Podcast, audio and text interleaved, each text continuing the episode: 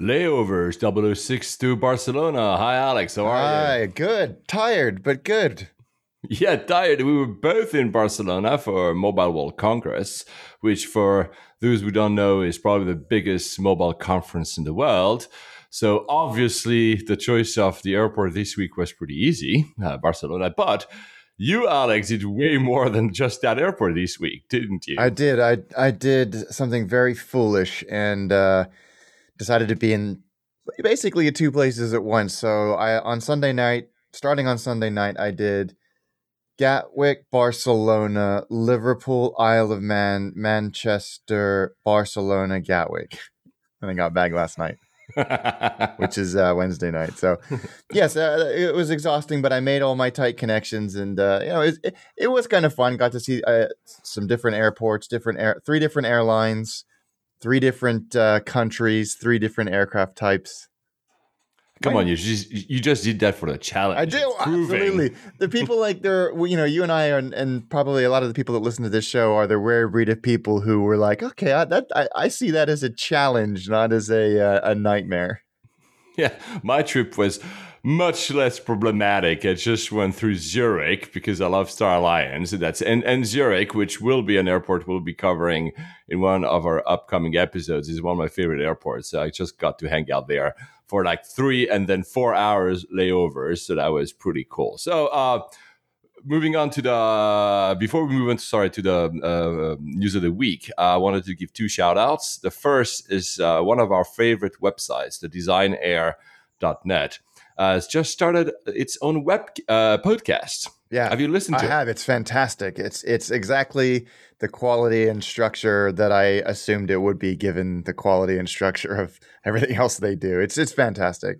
Yeah, it's called The Aviator. It's going to going to be released once a month, every first of the month. Uh, So the first episode is available on iTunes and on their website. I'll put the link on layovers.to uh, um, here. Uh, it's really, really well done. Gave us a lot of ideas. And so, welcome, guys. It's uh, Ted and Johnny. So, welcome, guys. And we're really uh, looking forward to listen to you. The second shout out I wanted to make is closer to home because it's a shout out to you, Alex. You've uh, just uh, released the first episode of your new travel show. It's a video travel show called Attaché. So, do you want to tell us a little bit more about this? Yeah, no, thank you. I'm ex- just so happy to finally get this out in the open. It's something I've been working on for uh, about a year, Yeah, yeah, I know. and it's uh, it's a it's a kind of new tr- kind of travel show. I was I was sick of watching kind of hour long programs aimed at tourists, so I wanted to create a show that was much shorter, online only, and aimed at reasonably savvy, frequent travelers. And it gives you everything you need, to know about a city, assuming that you're not going to be ve- there for very long. So our pilot was in London. That's up on YouTube. Just search for Attaché London. Uh, we filmed Lon- uh, Dublin already, and we filmed the show in Barcelona, which I'm. oh yeah, I was there. I was. I looked at some behind the scenes. I, that was really cool. it's fun. It's fun. So take a look. Let me know what you think, uh, and you know, it, suggest cities, ideas, tips. I, I, I'm all over that kind of stuff. But I'm delighted to have it out there. Yeah, it's really, really well done. Congratulations! Thank you. I really No, enjoy I it a lot. that. I mean, I, I, I, I mean, we worked together, so I, I was privy of this show for a long time, and I saw some of the early cuts from that first episodes, and it, it's really, really, really cool. I enjoyed it, and I already forwarded to a lot of friends of mine. They all love it. So, congrats. No, thanks, man. Uh, moving on to the news of the week, the aviation news of the week. Uh, you wanted to mention something from Iceland? Yeah, this this is one of those things that when I read the headline, I thought, okay, yeah, sure, whatever. You're disrupting. You're not going to disrupt anything. But these guys actually seem to be. So it's Iceland's Wow Air, which is a low cost area uh, carrier based out of Reykjavik, and they've just announced that they're going to do transatlantic routes. They've leased two A321s. And they're doing Reykjavik to Boston, and Reykjavik to DC. But the way they're marketing it is fly London to Boston, fly London to Washington, D.C., and vice versa. Uh, and they're starting Boston in March and um, D.C. in May. I thought, okay, yeah, low cost, whatever. And I looked, just picked some random dates, and to do London, Boston round trip on Wow Air was 356 pounds and 36p all in. And I searched on Kayak, same date, and the cheapest I could find, one stop, was 200 pounds more. So who was that? Was was it Icelandair? Delta. Oh, Delta. So so they I was impressed. I was very surprised. That is a significant and substantial savings, and I think that they're going to market it in the U.S. as a similar manner. That it's not get to Reykjavik, it's it's get to Europe. So good for them. I I hope that they that they find success on a on a very very competitive uh, set of routes. Yeah, it's pretty interesting because we've been talking you and me about the uh, the possibility of having uh, a low cost airline doing transatlantic flight. We mentioned that uh, Norwegian is still waiting for its license to be greenlit in the US, so it's not doing it yet. Uh, Ryanair has announced that it wants to do uh, low cost um, transatlantic flights within the next three years. Uh, they they say they're going to do it uh, through a different brand, uh, probably because they want to set up a different operation to do it. Uh, but I mean, you know, that's being uh, in Iceland. Yeah. you have this is just geogra- geography. It's perfectly it's, it's positioned, nice, yeah, isn't it? Exactly. Uh, this is why already Iceland here. I, I have these kind of routes roots as well. Uh, I've never taken them. They were always kind of cheaper than other airlines that uh, that uh, propose this transatlantic route. So you know, it's it's a first step in a good direction. I think we will see more and more uh, plans of trying to crack that nut and being able to do low cost on these routes. So yeah, yeah, yeah. and they're I think they're they're very clever the way they're marketing it because from right now from Reykjavik you can fly to Paris, Amsterdam, Copenhagen, Dublin with those guys. So they're just going to continue to extend that route as they get more A321s.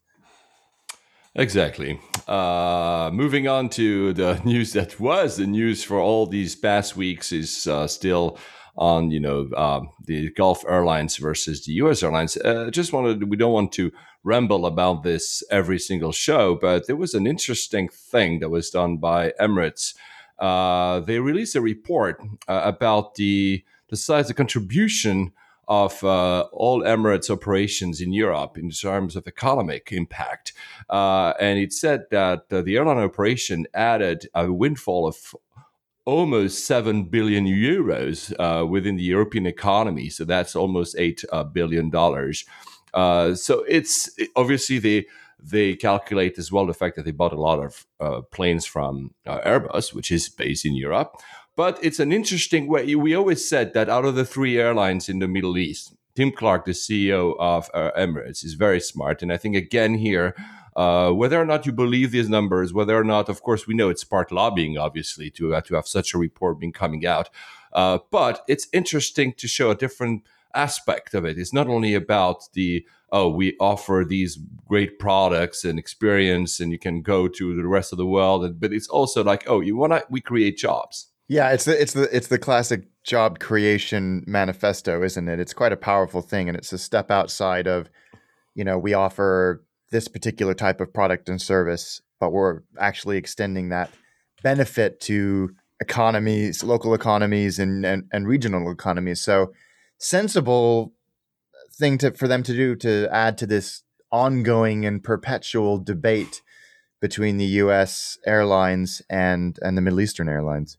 Uh, uh, also, you, you might have seen the uh, on Facebook. There's been lately a lot of Facebook ads from Emirates, uh, especially for looking for staff, both pilots and attendants.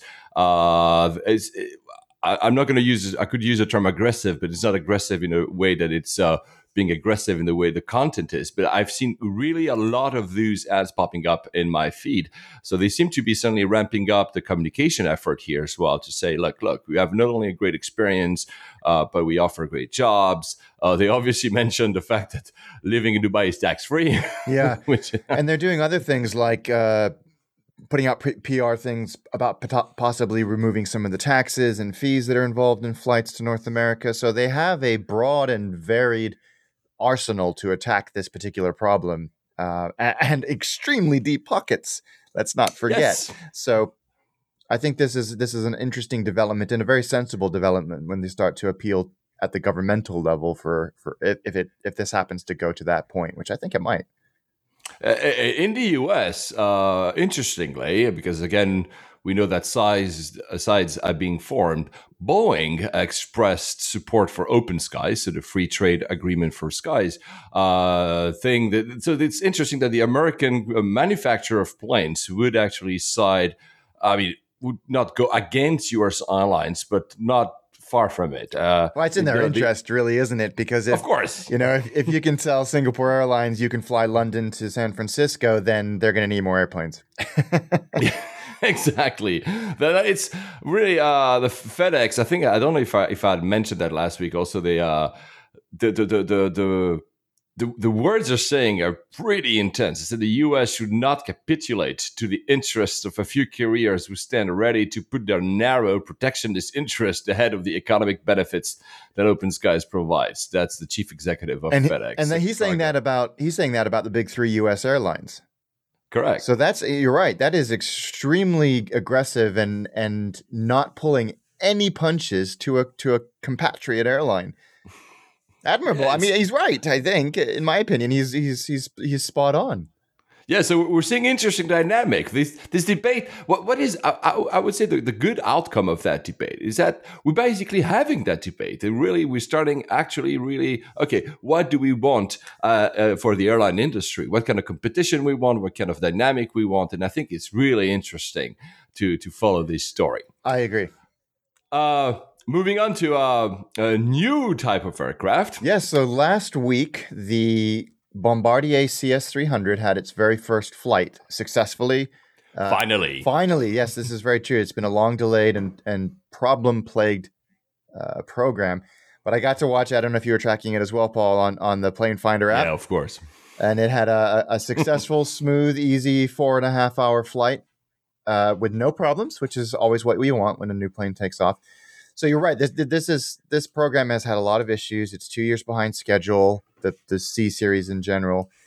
This the smaller variant, the 110 seater, the CS 100, is actually supposed to go into service uh, in just a few months, and then the CS 300, which is bigger, uh, will go in between six and eight months later, according to Bombardier.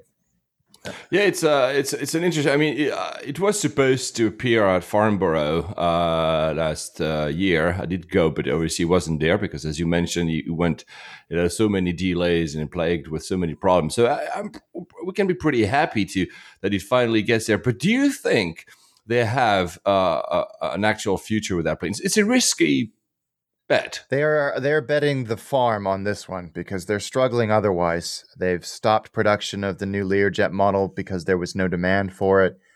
Um, although having stood on the ramp at, at, Barcelona airport yesterday, it certainly didn't seem like there uh, there aren't many private jets flying around. We'll talk about that later at the end of the show. But holy cow!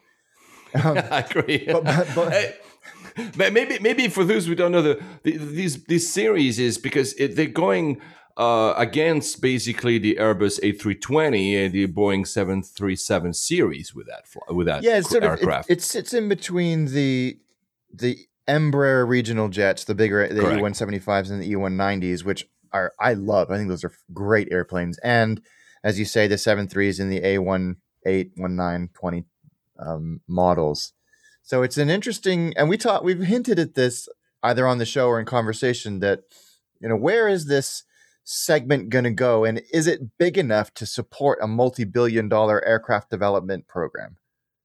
Yeah, exactly. The, there was uh, Al Baker, the the the CEO, the very outspoken CEO, CEO of Qatar Airways, uh, said that basically because they had an interest at some point into go, uh, acquiring some of these uh, airlines, and because of the, all the problems, I'll, I'll, find the quote. I don't have it in front of me, but he basically said, "Oh, what? What is that? I forgot about these planes."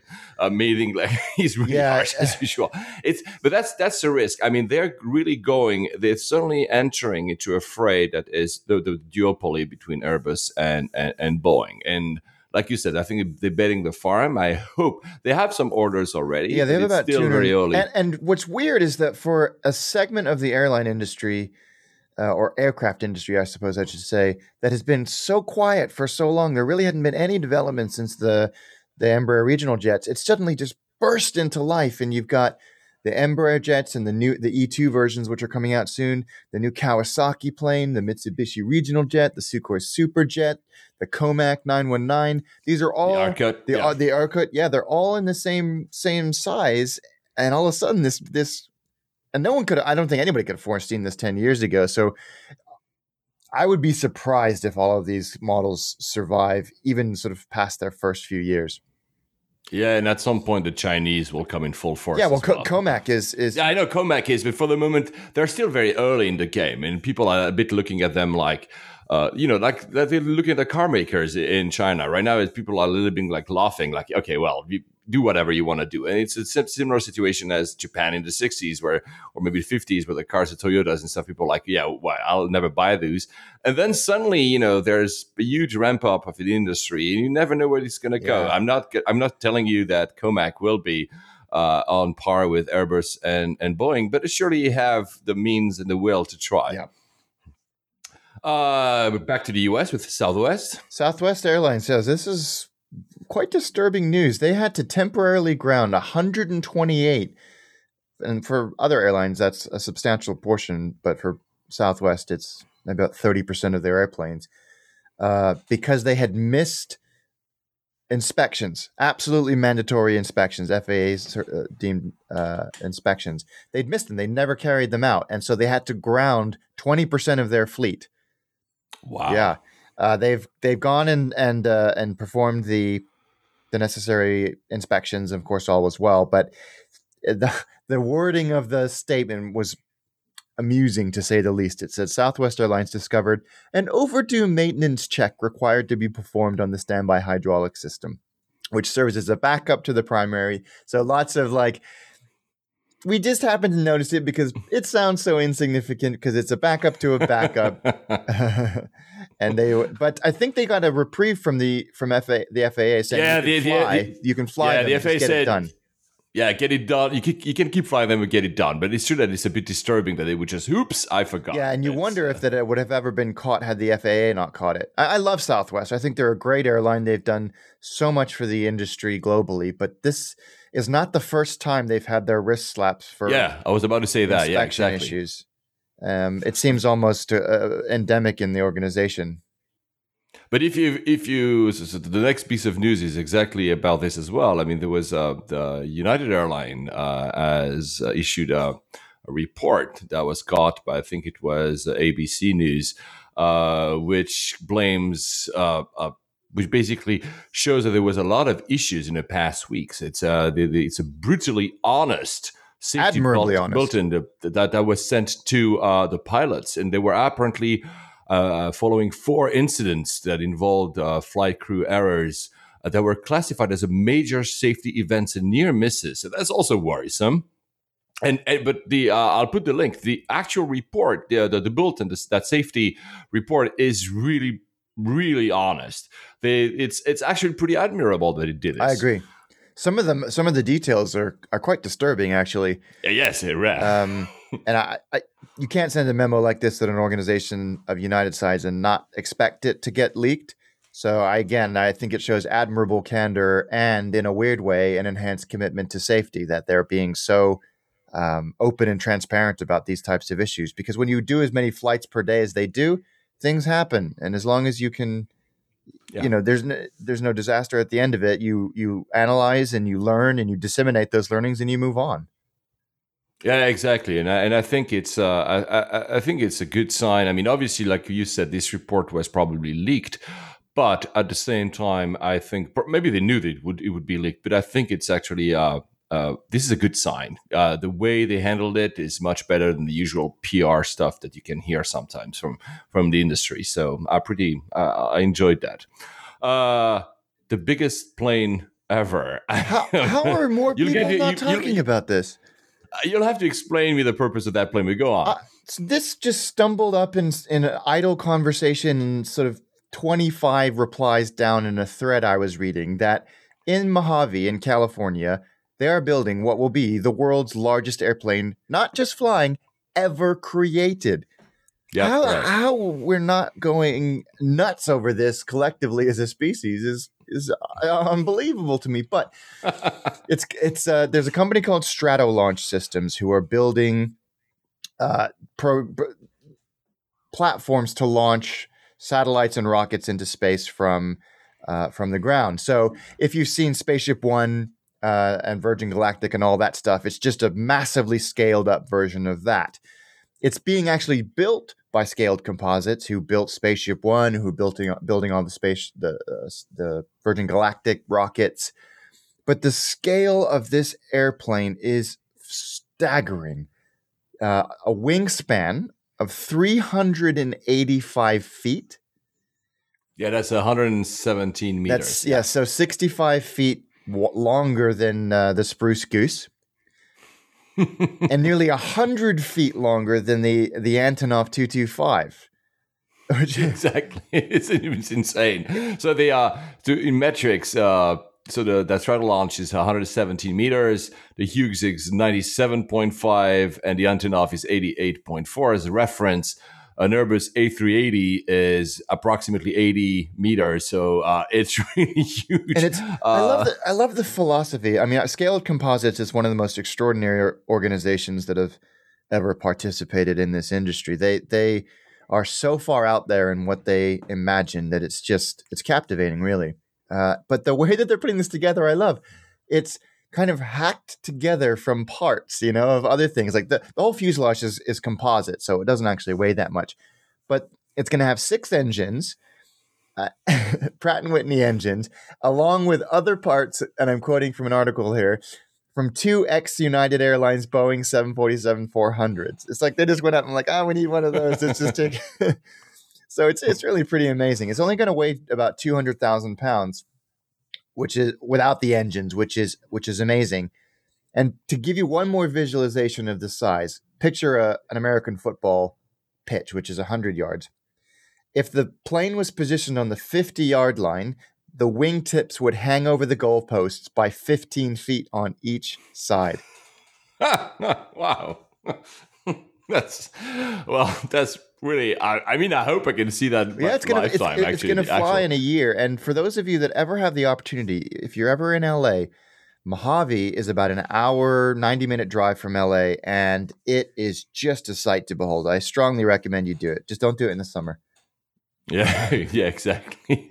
The other, uh, yeah, just quickly here, the, the other plane, if you like very large uh, planes, Solar Impulse, which is a, a, solar airplane, which is also very big. It's uh, it's uh, not as big, obviously. It's uh, it's uh, the the wingspan is probably is uh, bigger than an uh, 747, but slightly smaller than A380 is in uh, is in the United Emirates um, right now, and it will start its uh, world tour very soon. That's also a very large aircraft. You see, uh, I've put some pictures on the blog a few weeks ago. I'll, I'll put the link there. This is also a nice aircraft to see. Moving on to an aircraft we both love the 747 in a very short brief news i read an article the other day and i know that you love that that plane as much as i yeah. do and uh, the um, the Museum of Flight has restored uh, the first ever 747. So that, that's the one that uh, got out of uh, the factories in 1968 to the original test livery and everything. It's I really want to go to see so it. So amazing, so amazing. Yeah. 001. It's it's so important to aviation and and the airline world in general that I, the, the, the, there's a quote in this article that that Paul found where the uh, the chap who's sort of curating the entire project said he frowned. No museum anywhere has ever faced a restoration product project of this magnitude. Yeah, and all these guys. That's the thing. It's it's also a beauty in terms that these, you know, it's it's a museum. So these guys were restoring uh, or uh, pe- passionate people trying to restore every single bit of that plane to its original mm. state. Mm. It's, mo- yeah. I'll put the article. It's it's amazing to read. Uh, you, can, you, can, see that dedication, and I'm sure that the result must be really amazing to witness. Absolutely, I, I cannot wait, and I wish them well, and I hope they get the support financially and otherwise that they deserve. Correct.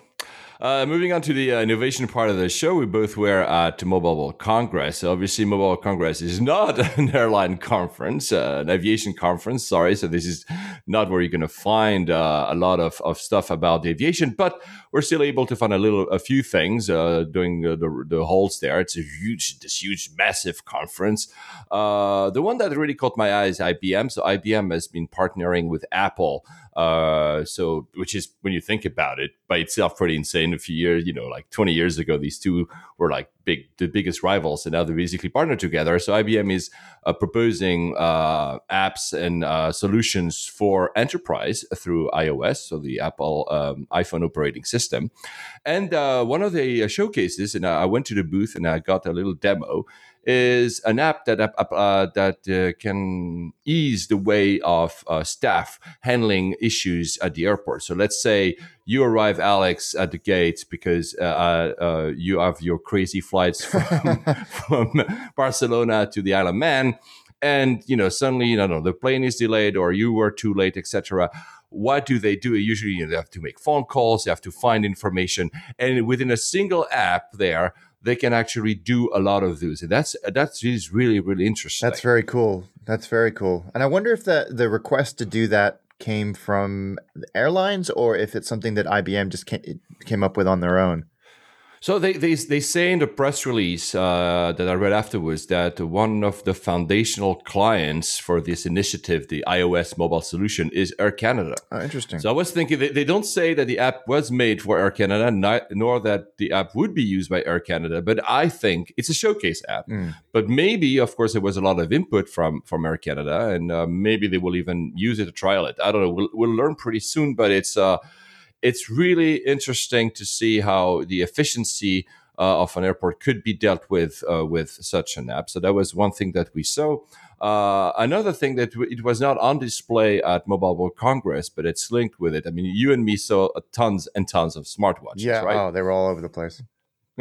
exactly. Most of them. By the way, let, us be let's be brutally honest ourselves here. There's nothing that really wowed us in that conference. It seems everybody comes up with a yet another phone, a yet another. Yeah, there was nothing uh, that was like, holy cow, look at that.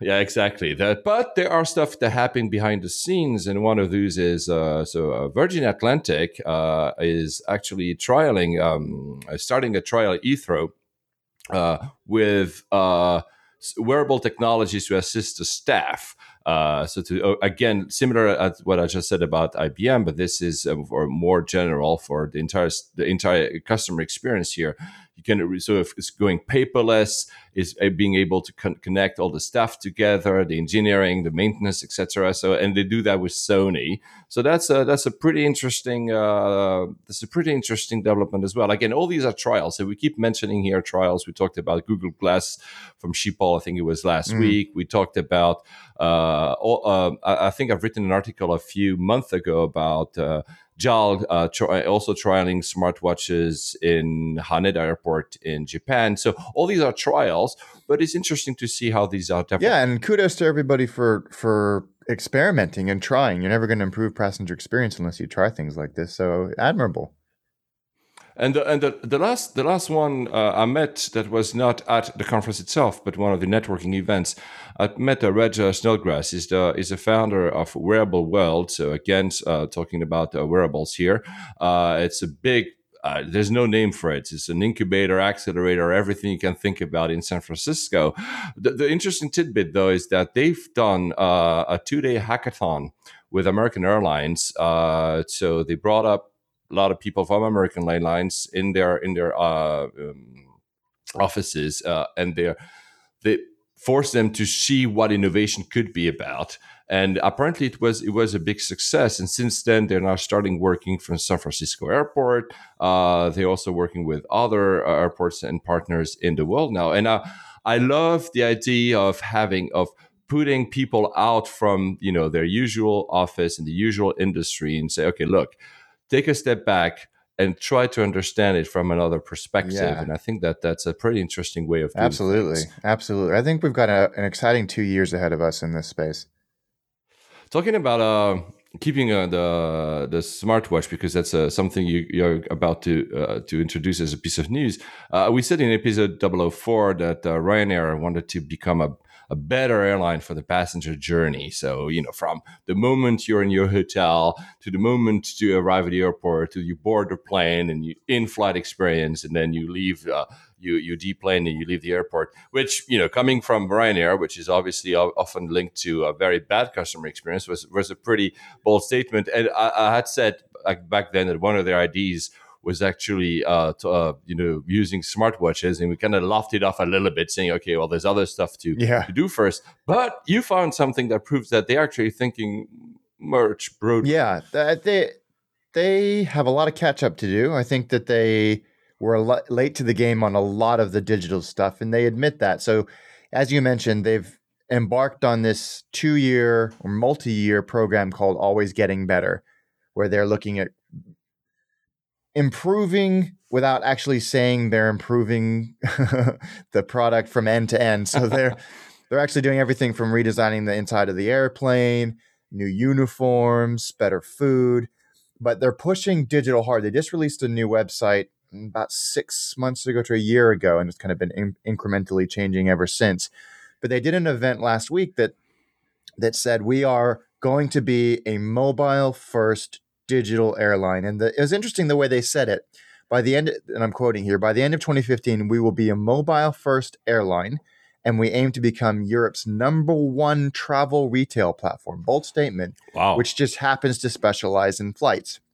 So they are built. It sounds like they're building an entire commerce and distribution platform for not just flights, but but other things as well.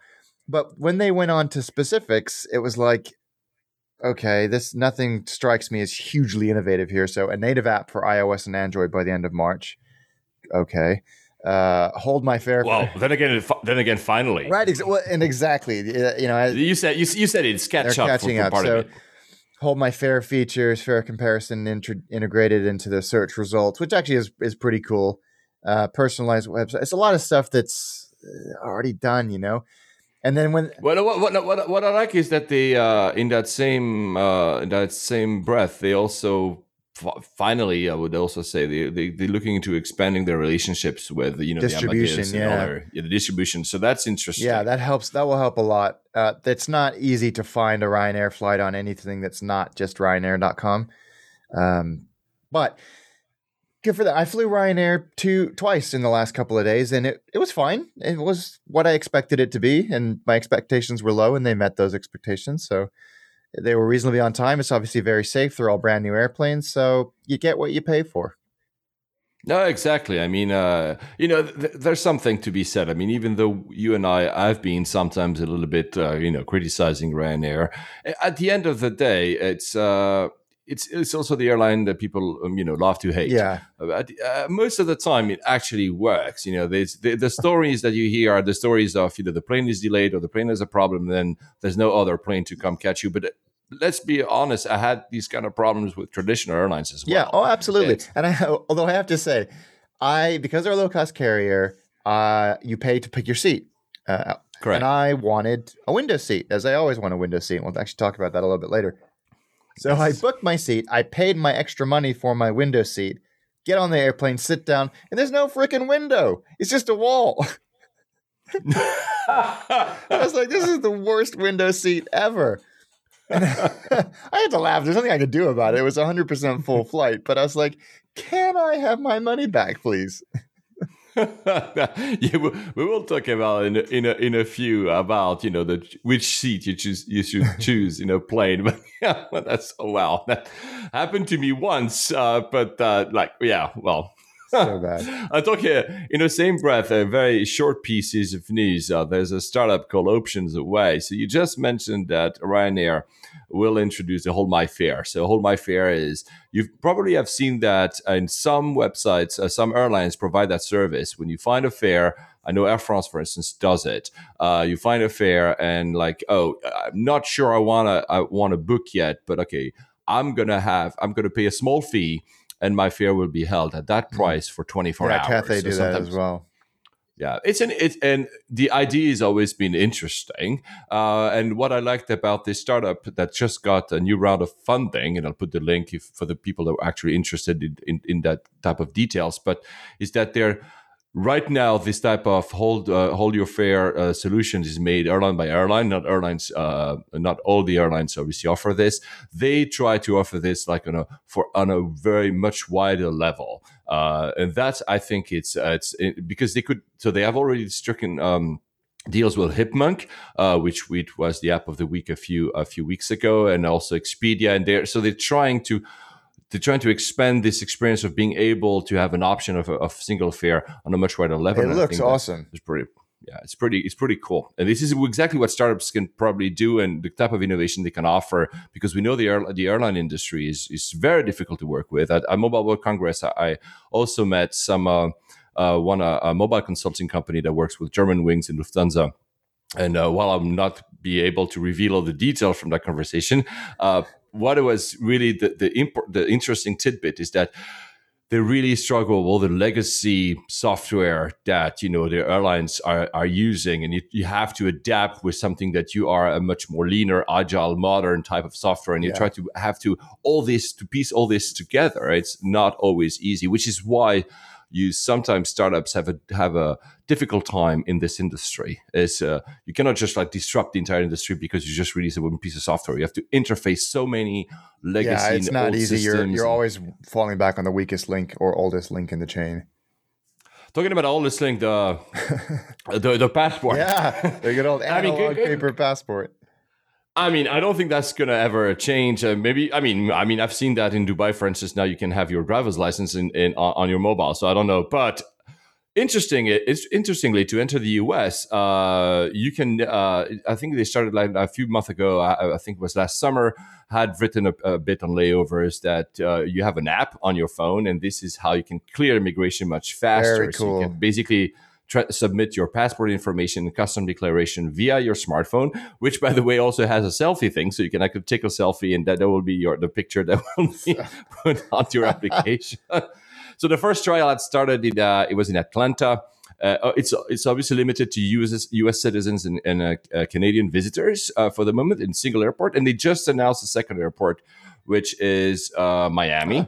Uh, so that's I think that's a pretty interesting. So you have your dedicated uh, queue, so you don't go through the usual. Uh, uh yeah, yeah, that's that's that's a, that's pretty interesting. Uh, uh, pretty interesting uh, piece of uh, of innovation. Yeah. I think they want to go to expand to more than twenty airports. I will just say because if anybody from customs in US hears me uh, for border control in the US hears me, you should do that for ESTA as well because you know we have to as uh, so ESTA is a waiver program uh, which I just have to fill out a, a piece of, of uh, a few bits of information online, and that grants me a two-year entry into the US. Uh, I think I still ha- I still have to go to a normal queue, mm. and I would actually love to be able to use that as well because since anyway all the information is already digital because I fill it that up, would I would, like, would, love to to use to use this as well. Um, Starwood, Uber again. Yeah, so the two great travel companies, uh, Uber and Starwood, who are have are becoming fast becoming the go-to points uh, program in travel, not just in hotels. Now you can uh, you earn Starwood preferred guest points when you use Uber, so it's dollar for point or point for dollar, which is which is amazing, and uh, they're just cementing themselves as as where savvy travelers go and they because they've got all these wonderful dollar for dollar relationships with airlines so you can correct you can kind of go in through starwood and go out through a redeem through a different airline so it's it, it's it's really really interesting what i didn't know in this article is that at uber's most recent round of funding they're valued in equity and debt at 40 billion dollars which is the same as delta oh. Isn't that extraordinary? yes, it is actually. But it's wow. very, very savvy of Uber to do this and partner with other peripheral companies, peripheral to them in the in the travel and airline space. So they did something last year where you can redeem American airline, um, pardon me, American Express points. You can redeem them for to get an Uber car, and vice versa. So they're just spreading their reach further and further and further. Very, very smart. That's very smart indeed. Uh, I know that uh, already on, on Google Maps. Uh, so if you're looking Google Maps on your phone, you have in some uh, cities you have the option to actually book an Uber directly there.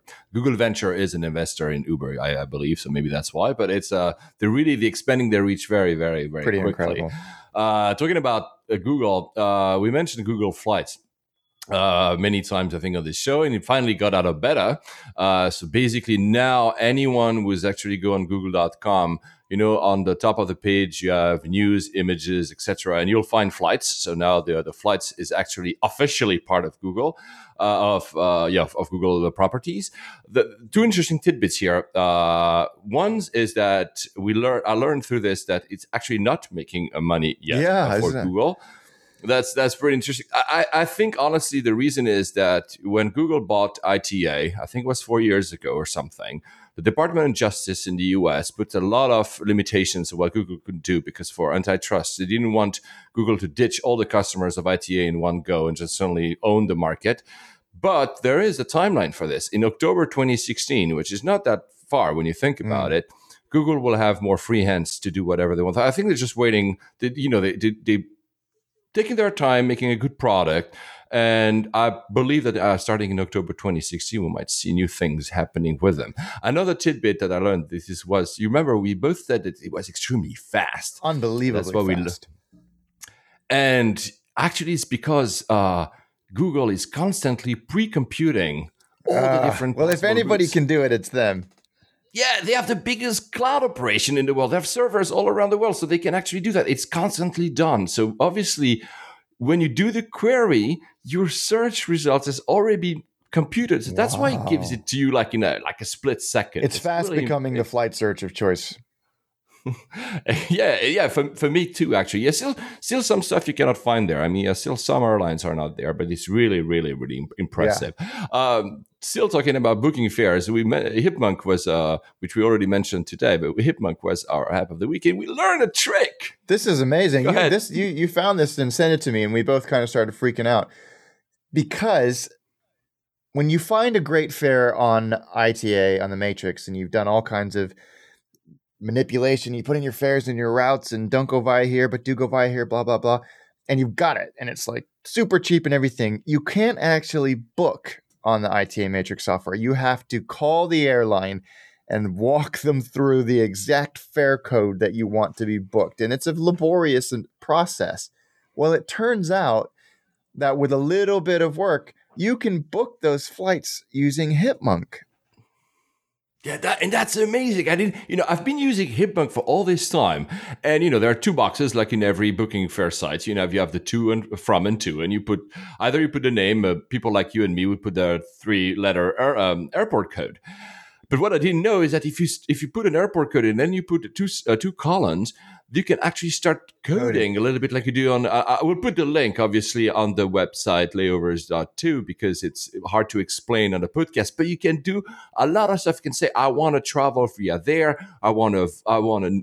These are the airports I want to take lo- layovers in. I mean, it's pretty. Ins- you cannot do everything the ITA does, obviously, but like you just said, Alex, you can now actually plan the route you wanted from the start. So and that's really, so really useful, cool. So useful.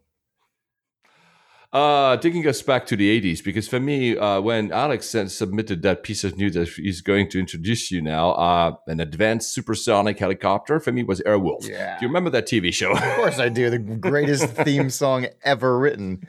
Da, da,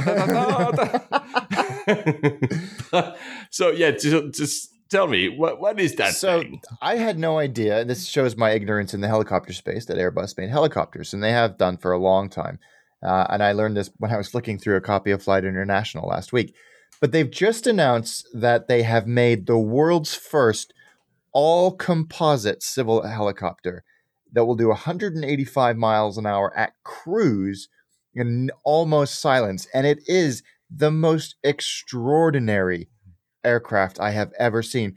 Now, the reason why I probably didn't know about Airbus helicopters is it because it used to be called Eurocopter, which I did know. I just Correct. didn't know it was Airbus.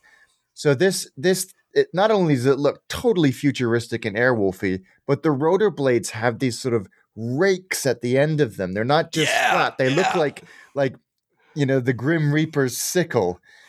and they really are amazing. So it'll carry 12 passengers for about 120 miles.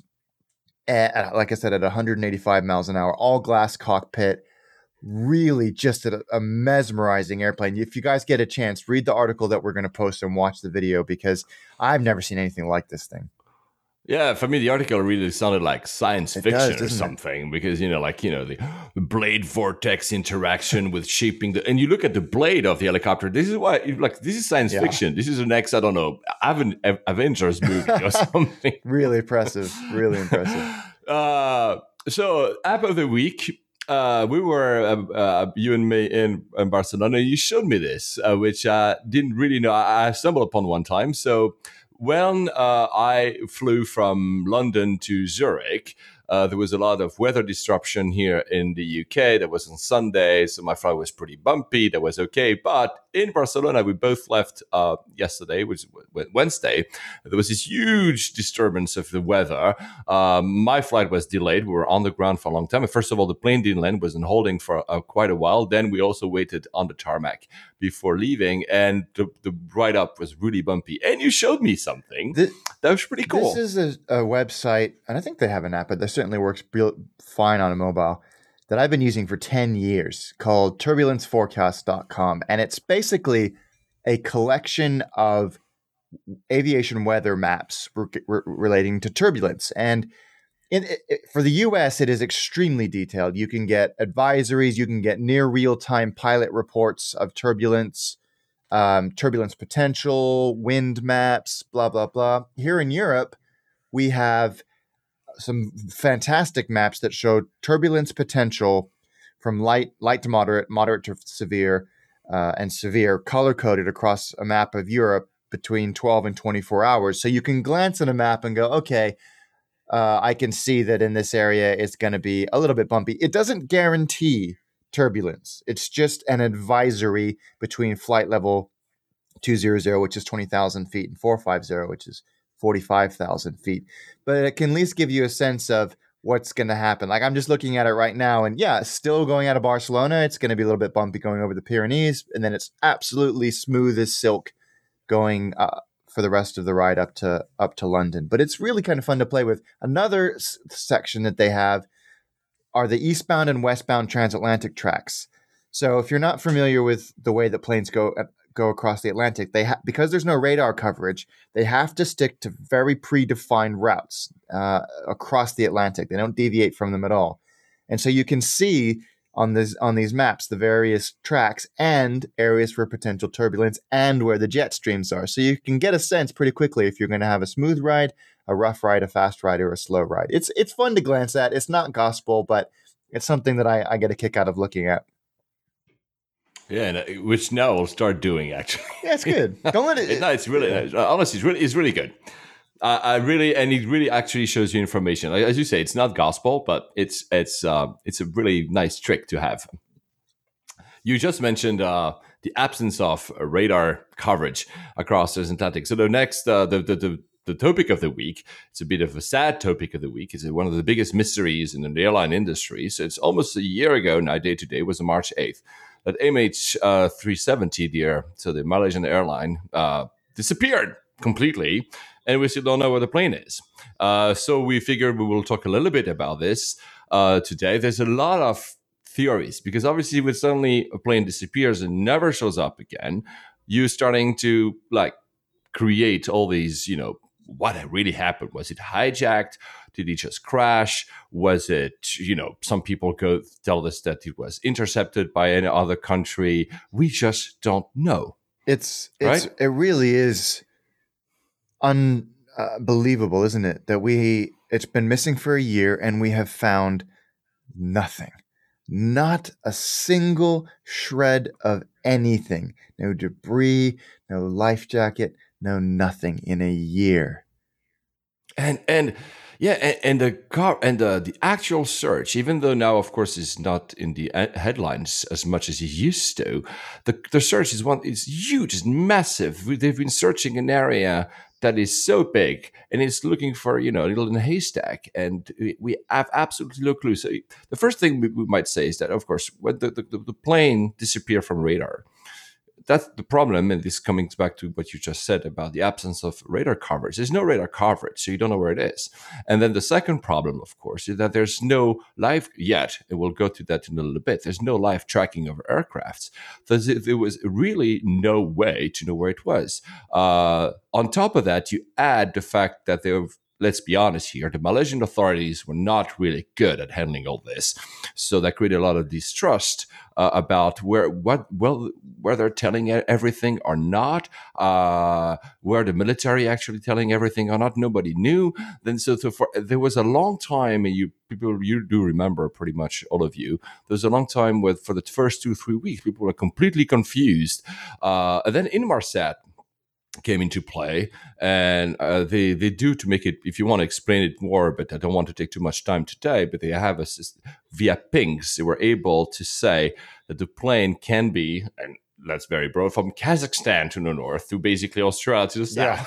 but but on a, actually a limited range which which has uh, the form of a the form of a, a circle. So and and that's where they started looking but still there's absolutely no, nothing. After a year after absolutely nothing. What do you think they will end up find, finding that plane?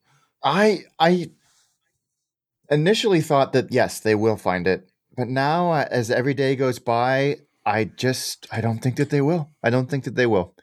If it crashed into the ocean in any capacity for whatever reason uh, it's a needle in a haystack in a stack of needles in a haystack. I mean it's just it's the, just the the sheer volumes of, of of area that have to be covered are quite extraordinary.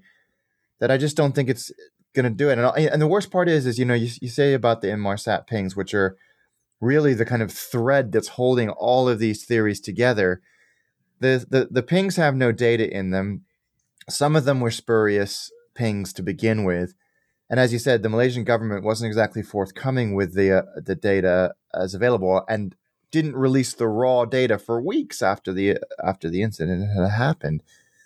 So I, I don't know, and, and as you say, all of these strange theories have come out in in yeah the, the last the last one I will put maybe the article the last one is obviously again coming back to the hijack possibility uh, because this uh, I don't remember the name of that person but there's this author said that you know on 777s you can access a special bay we could have then actually kind of uh, faked the part of yeah yeah, fake the pings. So basically, the, air, the, the aircraft, you know, people would have believed it was going south, but actually was going north.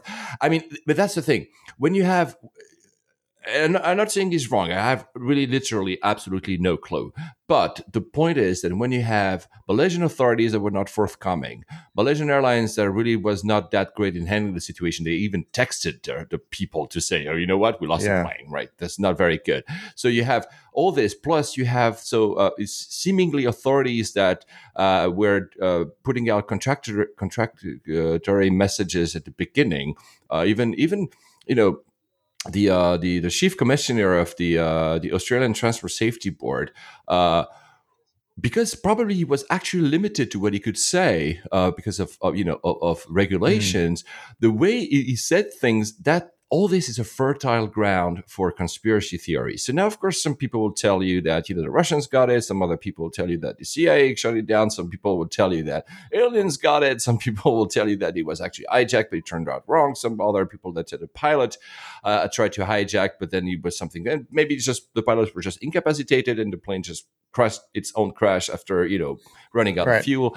That's the thing. It will nobody know. So maybe we can, uh, unless you want to add something, we can maybe think how can we do you think that the industry will ever go into something uh, tracking planes yeah i'm i'm sure that they will. I'm sure that they will because and i think that this incident has highlighted the need for it or at least the opportunity for it but it will be the same with all cases of aviation innovation.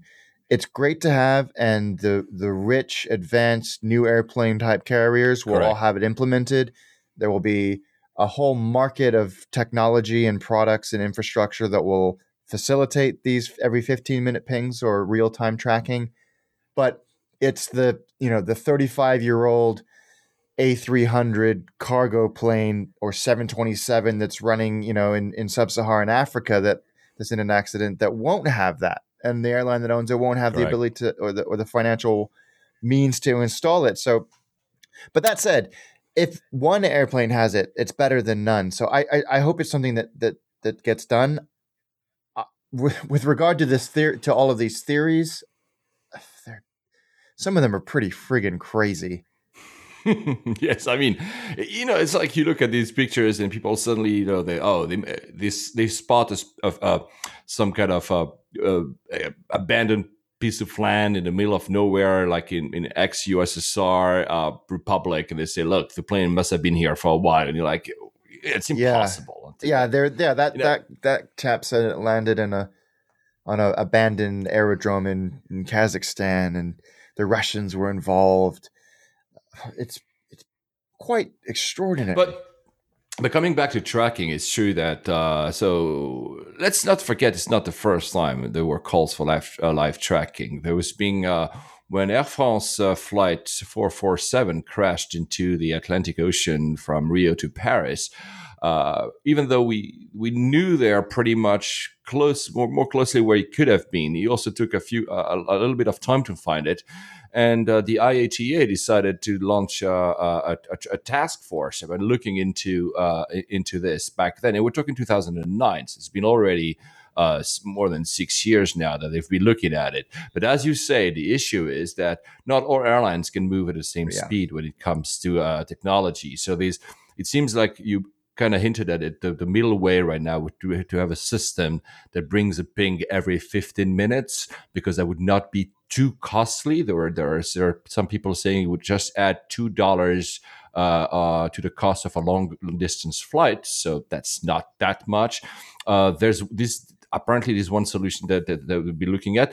To be honest, the other when you think about it, there's two things here. There's one thing is the location of the plane, and the other thing is the actual data sent by the plane, and that's another thing that could be done, which also will cost a lot of money. Which is to say, not only I get oh where the plane, but I also get you know what the, the black Yeah. box is not actually in the black box. the if cloud. data is live is live streamed directly. Oh, and there's that there's a you know load of middle ground there, so you, you'd be getting live streaming of cockpit voice and everything like that, but also critical instrument readouts, whether the autopilot is engaged, things like that, which would have helped solve those problems and and and many other plane crashes which are ultimately solved but sol- they can help them solve them a lot faster. I mean we're still not sure what brought down that air, air asia plane which is which was cra- crashed several months ago. Mhm. we're still they have the black boxes. I'm sure they're going to come up with a report pretty soon but again that type of information and, and, and data would be would be so valuable to as- accident investigators. Yeah, and and, and even uh, even if some of these plans are adopted in terms either of live tracking or uh, just a location or both, uh, so sorry, that data streaming or live tracking, uh, it might be that because of what you just said, uh, not only of course the most rich airlines will be able to do it, but also there might be uh, regulations that only the upcoming airlines will have it. There's no won't, won't be any retrofit, so it will take Yeah. forever to actually replace to have that system put in place. The only airline that has uh, currently uh, live tracking is Qatar Airways. Uh, so uh, again, we just talked about a air- airline that's a lot of money. They they started to to they started to put uh, monitoring systems monitoring in their planes. They don't exactly say who's do, who's doing it in which planes. I think they're testing it. Is that only PR or not? I don't know, but you know, it shows that you know Qatar Airways can do it. Probably, like you said, a small airline in the middle of of nowhere cannot. And and others, if they're not forced to, I'm not sure that Ryanair. Again, I don't want to bash Ryanair, but the business model is look. You know, we want you. The, the, the margins of the airline industry are already so thin.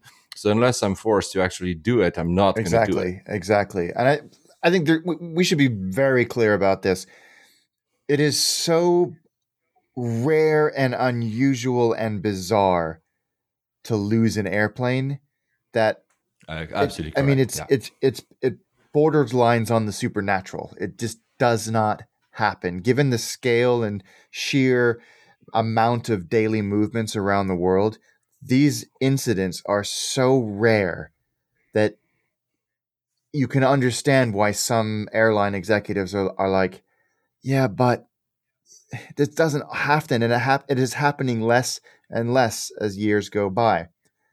So it's a difficult debate. It's a really difficult debate. Uh, I would say I, am not a specialist, but I met a startup at Mobile World Congress that does a new type of passive uh, trackers, uh, very long range uh, passive trackers. It's, it's extremely interesting. I'll find the name of the company. You can you can passive tracking of airline, of planes.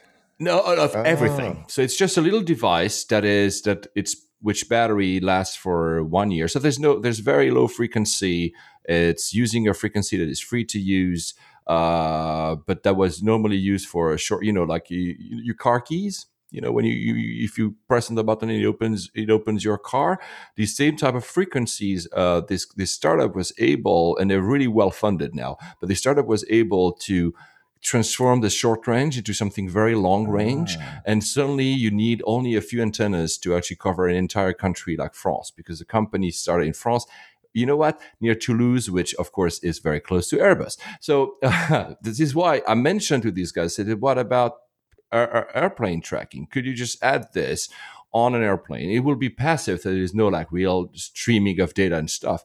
But since it uses a satellite system, that that these are the kind of solutions wow. that could be very cheap in a way to implement while still allowing some kind of tracking. But then again, let's not forget it. Even if we knew when the plane crashed, then and that was the, the thing with Air France uh, flight 447 then you know the oceans you know there's like currents and stuff and it takes forever to actually even get the, the, the black box to even get you know the passengers and to find the debris. And uh, on the case of Air France it was even very deep, very yeah. deep. So you know it's not gonna like i agree with you it's not gonna solve everything. This kind of uh, people think like they you know of course we talk about disasters because they're very you know they touch us deeply because you know there's like suddenly in a single accident 300 people disappear or die. But at the same time like lou said it happens very very so rarely. And i understand why the population and travelers would like to have first a closure a closure and say oh we want to know what happened but also that they would like to have some kind of light tracking but it doesn't actually does it make sense? I mean i don't know. I'm not going to give a definite answer, but unless it's cheap, I don't think it will happen anytime soon. So, so the question of the week uh, comes from your wife. It does, yeah. she she asked me this the other day, and I thought it was such a good question for discussion because it's something that everybody has a very strong opinion on, and it is simply window, middle, or aisle, and why. well, how do we answer that? Well, what do you? I mean, what, what's your what's your seat of choice? Uh, well, a, a window.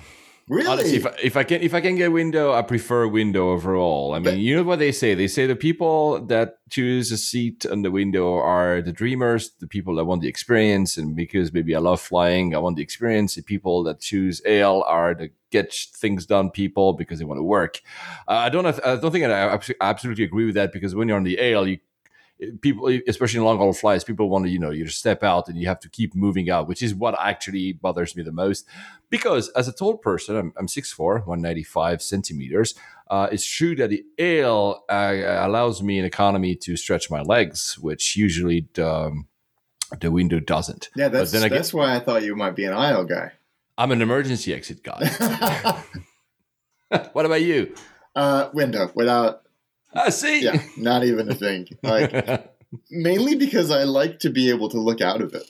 Yeah, exactly. I love it. I mean, it's you know that's the point. We're flying for God's sakes. We're we're we're thirty six thousand yeah. feet. You know, above exactly. the, the things that you get to see up there. Are amazing. I, I absolutely one hundred percent aisle. Um, and I guess there's always that there's the etiquette, isn't there? There's the arm the armrest etiquette, which I oh, understand wow. goes the the person in the window gets the view, person in the aisle gets the access and the person in the middle gets the armrest which you know what fair enough. Yeah it's actually absolutely right fair enough. I, I, would say i would say though that before you fly if you want to ch- choose a seat there's two things. First more and more airlines are introducing a, a tiered system of pricing because they want to of course make money which means that the middle seat, which is usually the one that no one wants to choose on purpose, will be the cheapest one, mm. uh, and they will actually pay you, ask you to pay a premium for window and or ale, and of course emergency exits even more sometimes, and the bulkhead even more, etc., etc. But if you have a choice, of course, try to avoid the middle seat because it's never really honestly. I've done a Beijing uh, Frankfurt, I think it was no Beijing Amsterdam uh, almost ten years ago in a middle seat of a 747 me my height in economy that was one of the worst nightmare ever trust oh, me. Oh my god. Yeah no thank you. Yeah. but at that time what i didn't do which i do now i go on SeatGuru for instance which provides you with a lot of you know layouts of planes and you can actually have a better decision because you know it doesn't mean anything because sometimes seats are like you know three two three three three two two and it depends on the layout of the plane right? Yeah uh, absolutely, it, it really does. And SeatGuru.com is such a great resource. It's in, in fact, if I had consulted them before my Ryanair flight, I would have known that there was no window on my quote unquote window seat.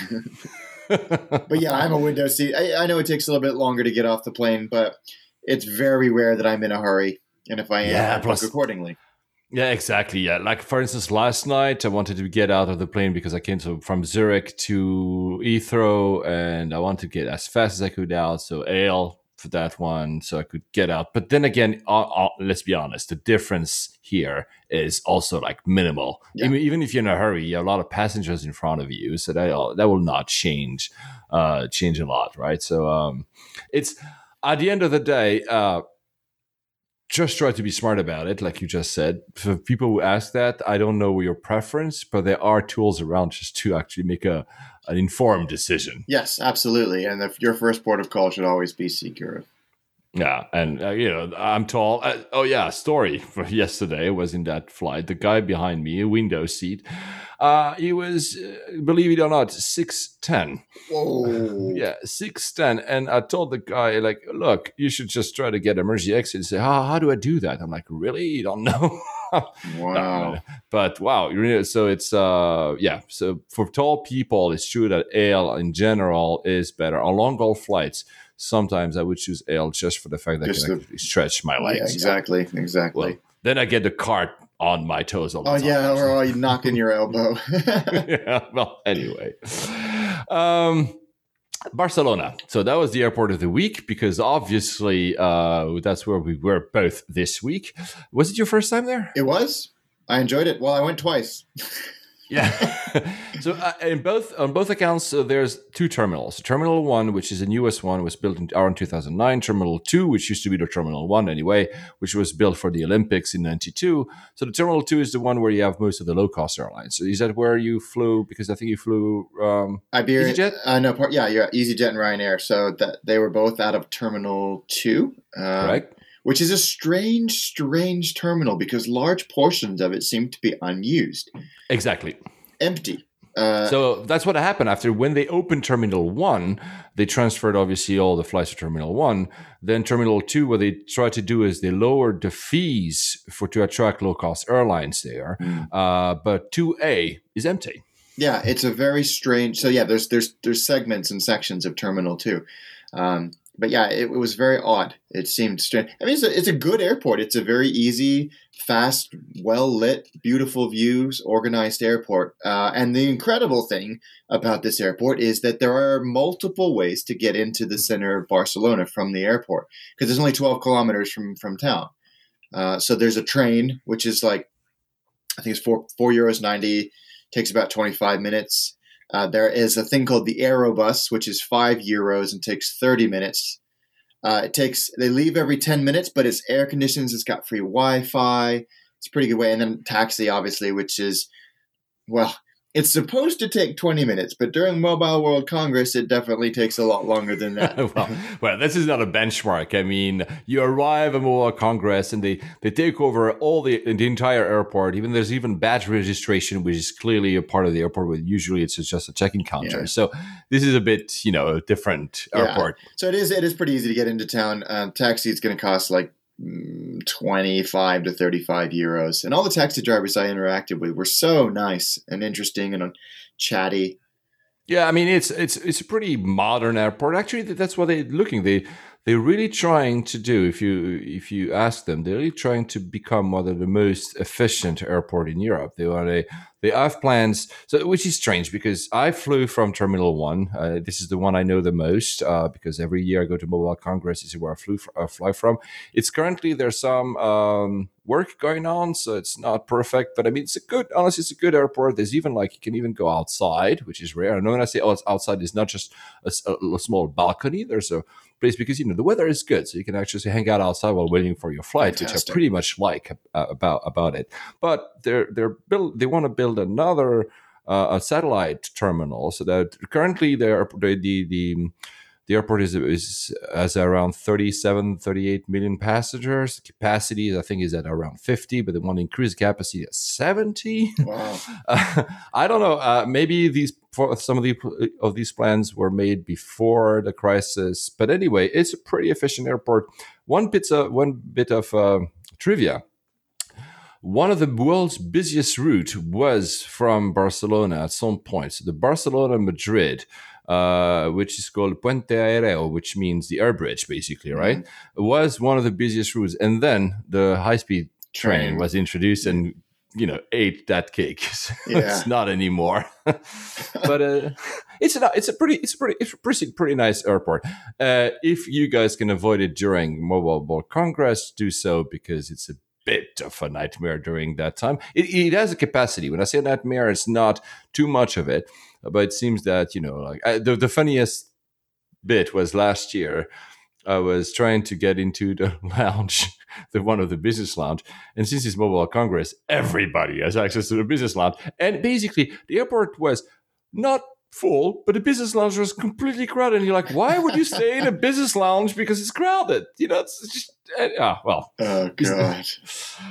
anyway, well, so I had two observations about that airport when I was there. Uh, one, there were so many private jets in for MWC that they ran out of parking space at the where they traditionally park, and they were parking them at airline gates. So that you would walk past where you know an EasyJet plane, a Ryanair plane, and there'd be like these four or five state of the art. $50 million G550 planes next to them as well. It's pretty incongruous. um, and the other thing was at Terminal 1, taxiing by it and taking off last night, it's absolutely overflowing with brand new Vueling Airbuses. But mm-hmm. Iberia was conspicuous in its absence, which I thought was really telling of the state of the Spanish aviation market. Yeah, Vueling is really taking over. I think it's one of the hubs for them, if not the main hub, uh, Barcelona Airport. And yeah. it's true that uh, actually, it's, it's, to this day, some some flights you would think you're flying BA or Iberia, and you end up in the Vueling. Actually, yeah. so they're, they're really pushing for that. I mean, this is be the topic for another show. We'll talk about these how the traditional airlines, the flag carriers in Europe, are pushing their low cost uh, uh, airlines. Uh, but we'll we'll talk about it one of these days. On this, Alex. Thank you. Thank you. We wrap it up. What a fun episode. Yes. So, guys, uh, we see you next week. Uh, thank you for listening. Bye bye. Bye, Alex. Bye. Take care.